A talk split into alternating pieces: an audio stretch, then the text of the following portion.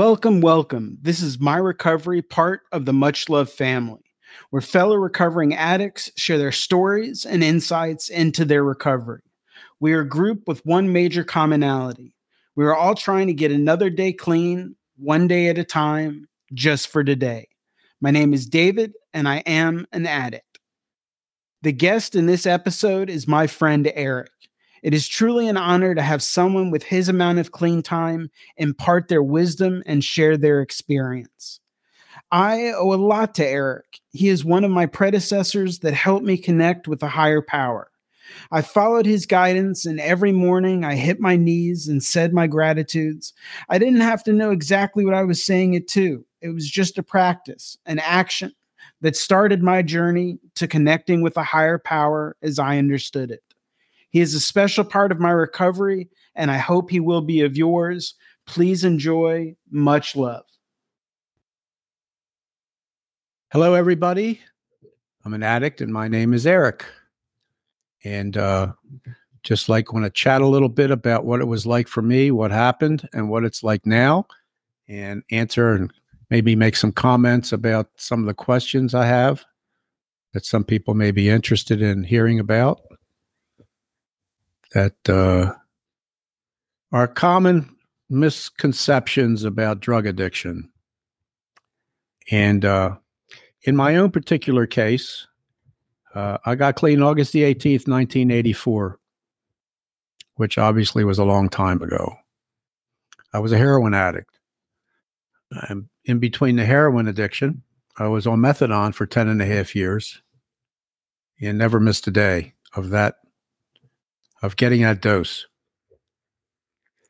And um, towards the end of that 10 and a half year period, and I would turn the corner in my car after I got uh, left the clinic, um, I would get this little 10 second buzz, and I would think, wow, this is what my whole life has come down to is this little 10 second buzz. And I was pathetic. And um, I blamed everybody for my problems because it was never my fault. and I was good at that. I was good at distracting and turning things around to make you look bad and so forth and so on. And then um, I was taken to my first Narcotics Anonymous meeting, which actually was the 24th of July of 1984, which I believe was a Tuesday. And uh, um, the guy that took me there was in a group therapy I was in. And um, th- that group was mandated by the state of Maryland because I got my second driving while intoxicated in 1983. I got a first one in 1981. And um, I thought it was okay to drink a couple of beers and eat some Quaaludes and then hit the road in my car. And that didn't work out too well. Fortunately, no one was killed, including myself. So I get to this meeting not knowing what Narcotics Anonymous was about. I remember now that there were some advertisements on late night TV a couple times a week about Alcoholics Anonymous and that it's a disease. And I never put the two together because I didn't have a problem with alcohol, except for the two DUIs. So, anyway, uh, this guy, Steve, takes me to this meeting. It was in Baltimore at Sheppard Pratt Hospital in the cafeteria. And he introduced me to a guy named Alan, and Alan gave me a hug, which was uncomfortable. And then after Alan and I talked a second, he introduced me to this other guy, Stuart, who also gave me a hug, and I was uncomfortable. And then he introduced me to this guy, Joe. And Joe and I could relate because Joe had a couple of teeth missing. Not that I do, but he had a bandana on and uh, those coverall jeans. And uh, I could picture him out on the street. The other two, I couldn't, but I was wrong about all that anyway. So that was just my, you know, misconception of the people I had met. Now, they talk about sponsorship in recovery, and the first first NA hug I got from this guy named Alan was my first sponsor for my first 15 years. And coincidentally, if there are such things, the second hug I got from Stuart became my next sponsor after Alan for the next seven years.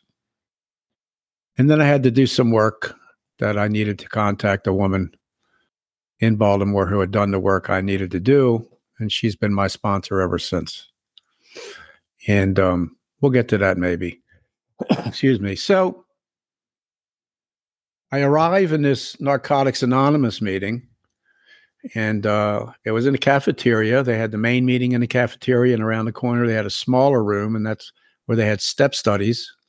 I didn't know anything about anything at that meeting. I was just there and I did what everybody else did when they introduced themselves. And there was probably six or seven people that introduced themselves in that first meeting. So the guy in front of me said he's a drug addict and an alcoholic, and that's what I said. And then I was shaking and I sat back down because I was nervous. And uh, it happened to be somebody's name, somebody named Joe P. Joe Perry, not the singer, who was celebrating his first year clean in NA. And the only thing I remember him saying was heroin a few times. And I could relate to that.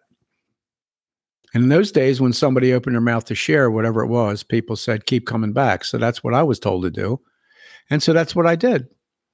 I kept coming back. And my sponsor, Alan, who was a school teacher uh, in July and August, would pick me up every day at 12 noon, most every day, and we'd go to a meeting together. And that's how that relationship was formed and uh, so that was it, this was great. Every meeting I seemed to go to, I'd run into somebody. I run into somebody from the neighborhood who was there. People I used to get high with that found Narcotics Anonymous, and and uh, it was a gas, man. It just was like two, three meetings a day kept me clean every day.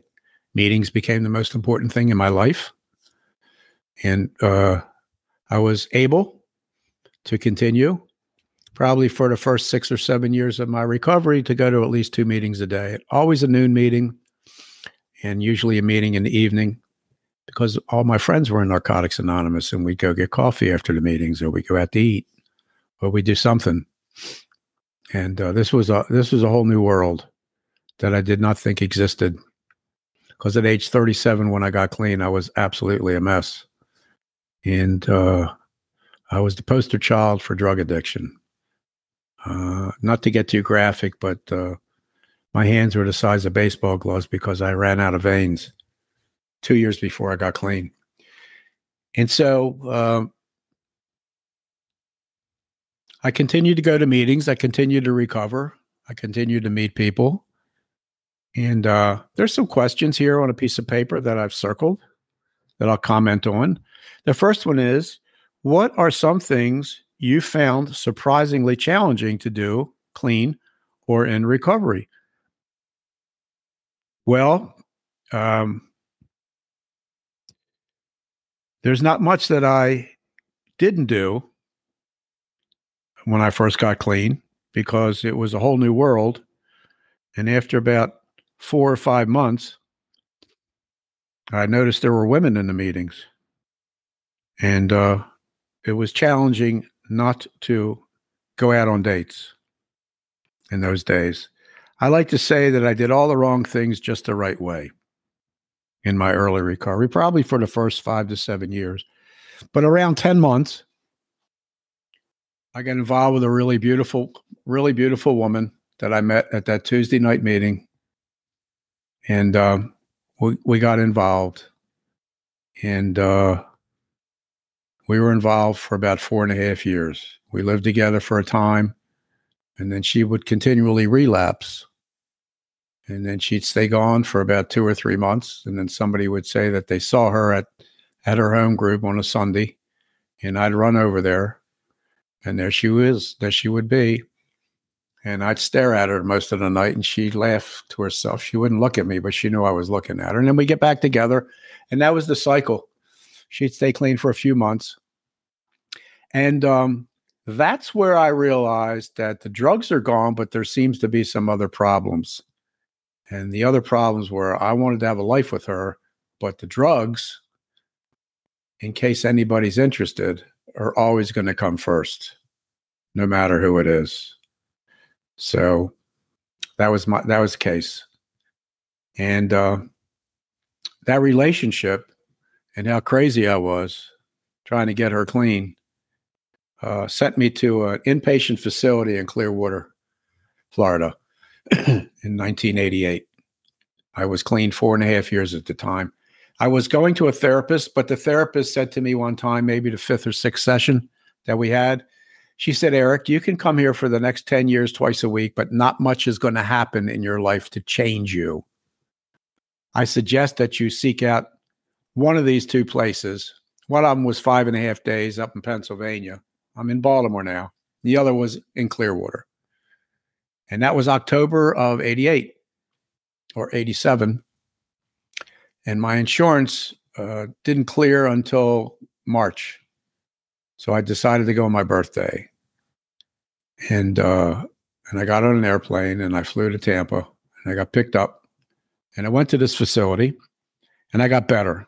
I'm not going to go into what it was like there because nobody would really understand, but they really uh, stressed that people's problems of getting self esteem was an inside job. And that the key to getting self esteem was not how much you accumulated on the outside or how beautiful your girlfriend or boyfriend was, but it was about being responsible. That was the whole key to everything, just being responsible. In other words, people that want to have self esteem have to give it to themselves. It's nice to get a pat on the back, but that doesn't cut it. So, anyway, that's what went on in there for the most part. It was called the Center for Conflict Resolution. And uh, there were about 35 to 35 people in there from all over the place dealing with all kinds of addictions and all kinds of sickness. and all of them got better if they stayed. And the one thing they stressed to those of us that were in relationships or were married to other family members, or not family members, but uh, wives, girlfriends, boyfriends, whatever, that we would probably go back to that same sick relationship again, but it wouldn't be the same. And that's how it was. It wasn't the same when I got back to Baltimore. And uh, so I was 38 and she was 26 when we got together. And uh, I was 45 when she died from the disease of addiction. She was 33. She didn't die from an overdose. She just shot so much cocaine and Dilaudid and heroin that she blew her heart out, basically. And, and she died from pulmonary hypertension. They gave her six months to two years to live. And I saw her about three months before she died the last time, and she looked amazing, but she couldn't walk 10 feet without, without having to sit down. And that's where the disease took her and many others. So that's what I'm going to talk about there. That that's the answer to the first question that I that I can give you. And the second question I circled was, how did you find your higher power and what does it mean to you? well, they talk about finding a higher power as the most important thing in recovery, whatever recovery you're in, but in Narcotics Anonymous, that's the most important thing as far as I'm concerned. Because without a power greater than yourself, that isn't you, or in this case, it isn't me, problems will arise. And so I struggled with that because uh, that was the second step, you know, coming to believe in a power greater than yourself. And uh, I skipped right to the God of my understanding. I skipped right to the word God. And uh, I went to a religious school and uh, I wanted nothing to do with God because all my conception was is that it was some old man with a, you know, sat up there in a throne with long white hair and a long white beard. And I want nothing to do with that. So for years, I struggled with what is God? And they used to say, well, substitute the words good orderly direction. Or in my case, gift of desperation. That was the acronym. Or great outdoors, whatever. So I liked that. And that worked for a while. And uh, I don't know how long ago this was, probably 10 or 15 years or so ago. I came to the one conclusion that my higher power, the God of my understanding, is my relationship with the unexplainable. And I could talk for hours and hours about the coincidences that have occurred in my life that were profound and some not so profound. But when they occur, and I look at them, I say, well, that's the God of my understanding working in my life at this moment in time. And it could be something as simple as driving behind somebody that's going half the speed limit. And all of a sudden, I said, I say to myself, well, I wish they would just go faster or whatever. And, and all of a sudden, they turn left. It's that kind of crazy stuff, you know. And so um, that's how I found my higher power. Most importantly, I stayed clean through the whole process. So this other question says, what are some common common misconceptions about addiction and recovery that you've encountered, and how do you address them? Well, uh, I don't really have problems with other people because I've learned that humility is the best place for me to be, and it's always better for me to be the the, the better person. You know what I mean? Always be the higher hierarchy of like not be a right fighter as they call it. I don't be I don't have to be right. I humble myself. It's not the end of the world. I don't have to win the conversation and I certainly don't have to be disagreeable with somebody even if we disagree. So I brought those things into my mind and and into my daily life. You know, I always stress that just be the bigger person and you're right. There's no point in argue. I'm not going to argue with somebody who wants to argue with me about religion. And I'm certainly not going to argue with anybody that wants to talk about uh, politics. Those are two subjects I don't get into with anybody at all, ever. Just gets too aggravating. Because I'm not going to change somebody's mind and they're not going to change mine. And so, um, as far as addiction and recovery, um, and how do I address these misconceptions? Um, there are various stages of addiction that I've found over my time clean, and that is some people are sicker than others. And uh, I like to work with those people, you know. Uh, so those are usually some old farts that uh, manage to to live through their addiction and make it to the rooms, what we commonly call newcomers. And I like to work with them, and uh, And I like to work with them by working the steps, the 12 steps of Narcotics Anonymous and the traditions. But more importantly than that, in the beginning, I like to stress getting out of all the drama and chaos that they bring into their recovery and early recovery, which means uh, let's straighten out your taxes, let's straighten out your driver's license, and so forth and so on. And uh, once we accomplish that, then we can move on to some other things and uh, so um, I might I might not be a banker for somebody and hold their money, uh, but I like to like uh, apply the principles I've learned to what it is outside of the meetings. When I leave the meeting, I like to apply what I've learned over the years in the real world, and um, that's how it works for me. And there's this other question What was the biggest hurdle I had to overcome in my journey, and how did I do it? And the biggest hurdles I've had to overcome were loss. I lost my mother um, a little over 13 years ago. And I lost my father about 22 years ago.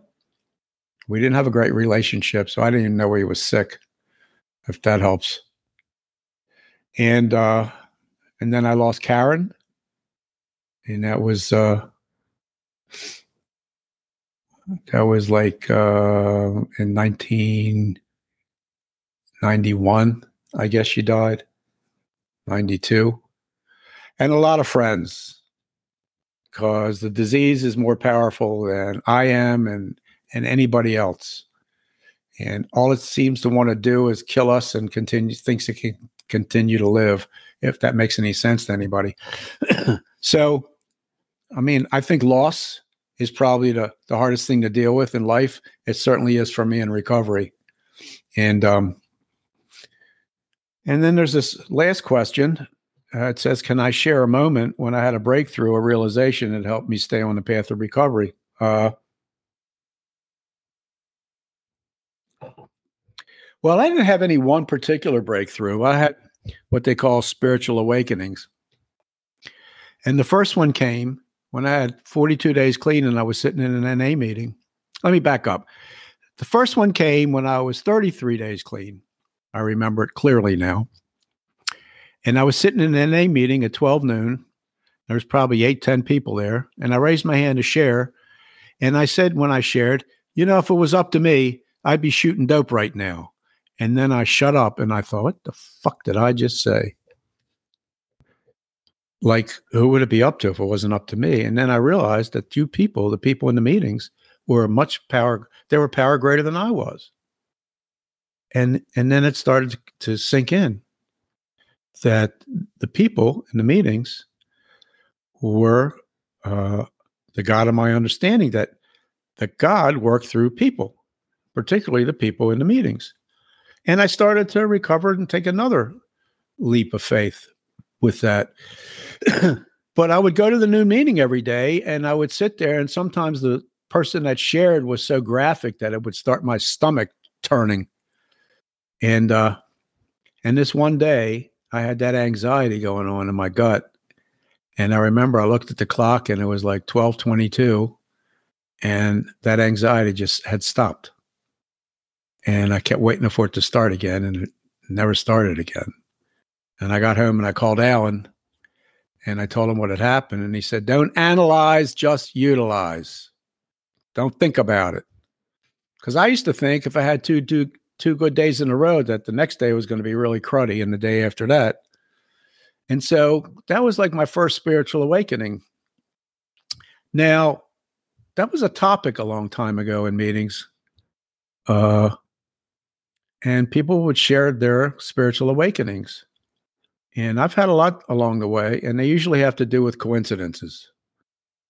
And uh, I have many, many, many stories, none of which would be appropriate at this time, but um,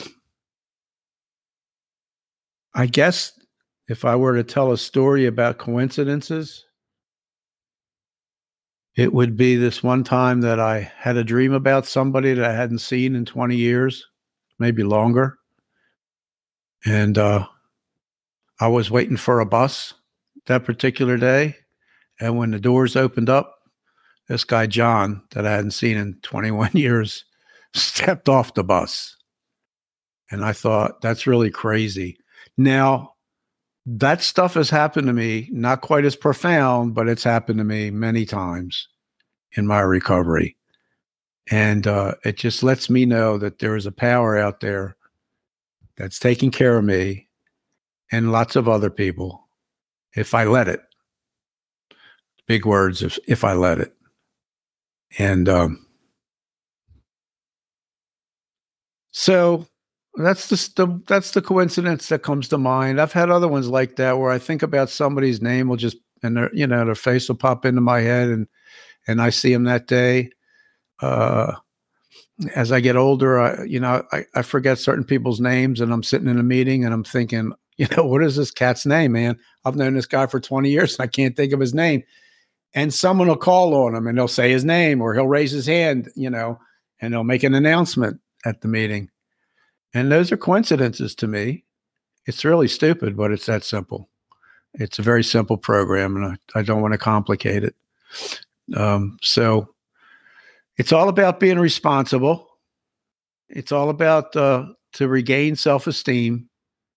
And uh, the rest of it is all I care about is what you want to do about your problem and how can I help you. And with that, I'm going to end what I had to say. So thanks for listening.